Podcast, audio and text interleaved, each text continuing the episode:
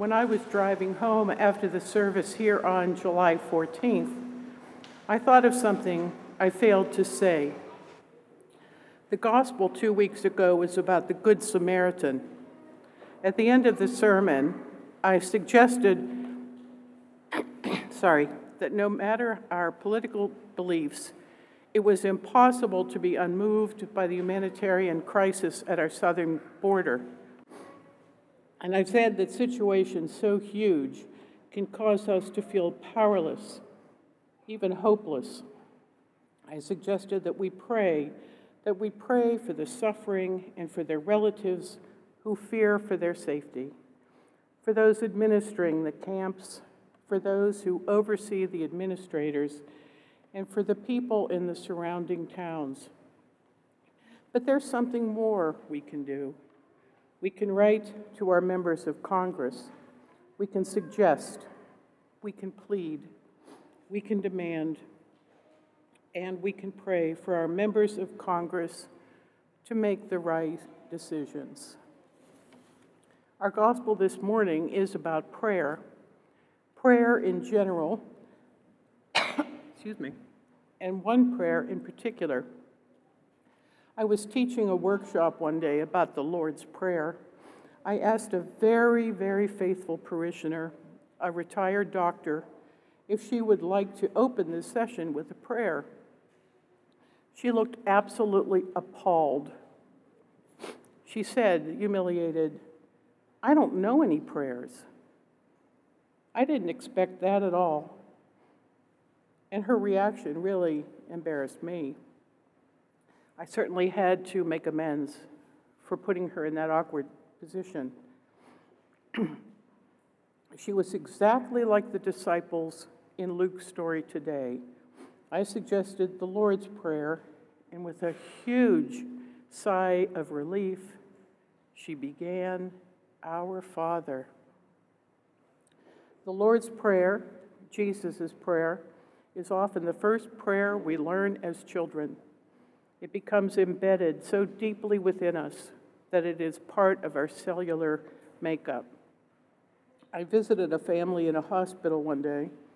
They looked blankly through each other, not in any particular direction, knowing the grief that was and the grief that was about to come as a very frail man, their father, grandfather, and great grandfather lay silent and motionless in bed.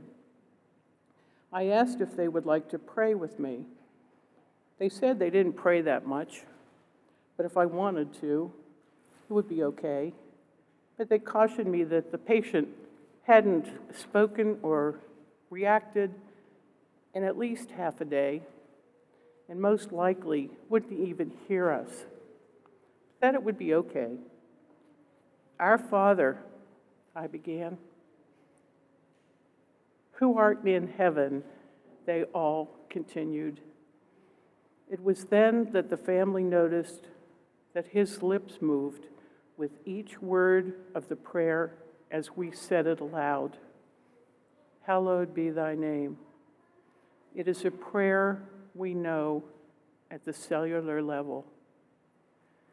The disciples had often witnessed Jesus in prayer. Jesus would separate himself on a mountain or in a garden, someplace quiet. He'd rejoin them refreshed. So on this occasion, a disciple asked him to teach them how to pray. How do we address ourselves to the most ineffable, transcendent being how do we address ourselves to the one so powerful? Abraham had to bargain again and again, persistently, to spare Sodom from destruction. Don't you wish he worked for you? We, uh, how can we, who are dust and ashes, as he said, begin to approach the Holy One? So many people have asked the same question how many books about prayer do you suppose have been published over, this, over the centuries?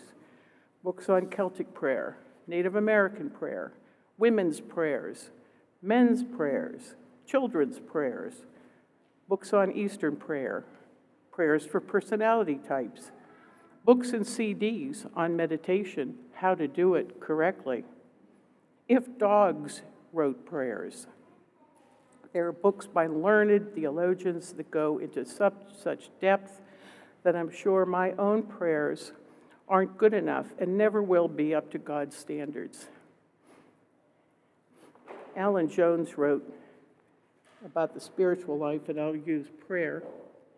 If someone imp- implies that he or she has anything approaching a disciplined prayer life, some of us get a sinking feeling inside. We either compare ourselves unfavorably with the other person, or we look for the flaws that must be hiding under the veneer of piety.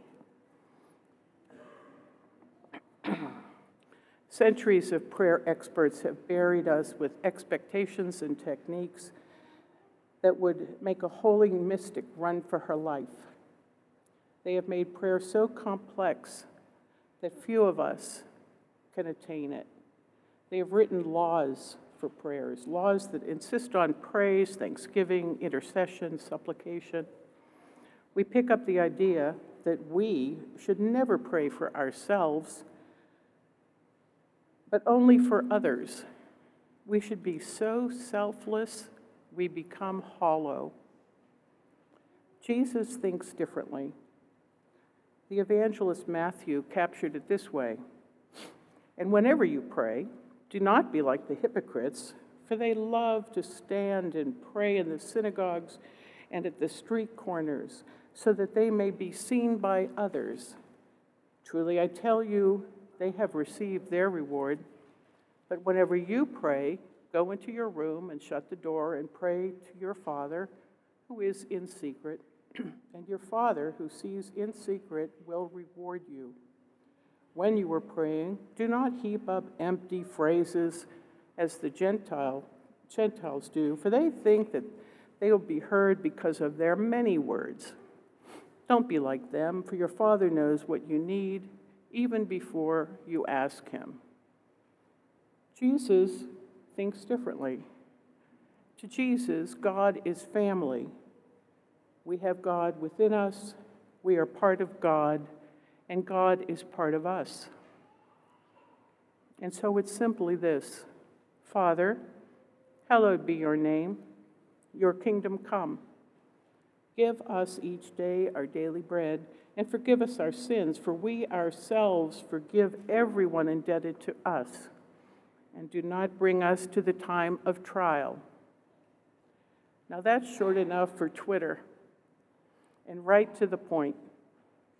Give, forgive, protect. Give, forgive, protect. No overblown or florid language. No beating of the breast in shame.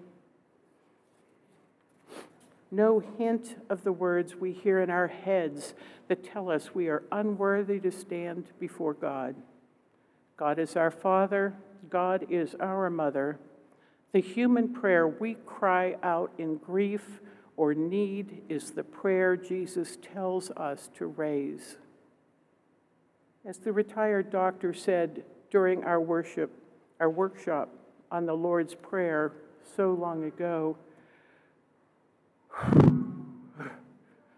Our Father, who art in heaven, safe again. Now, shortly, and this is a, this is a test. The 8 o'clock people did not pass this test. I am not sure that you will be able to pass this test, so listen carefully.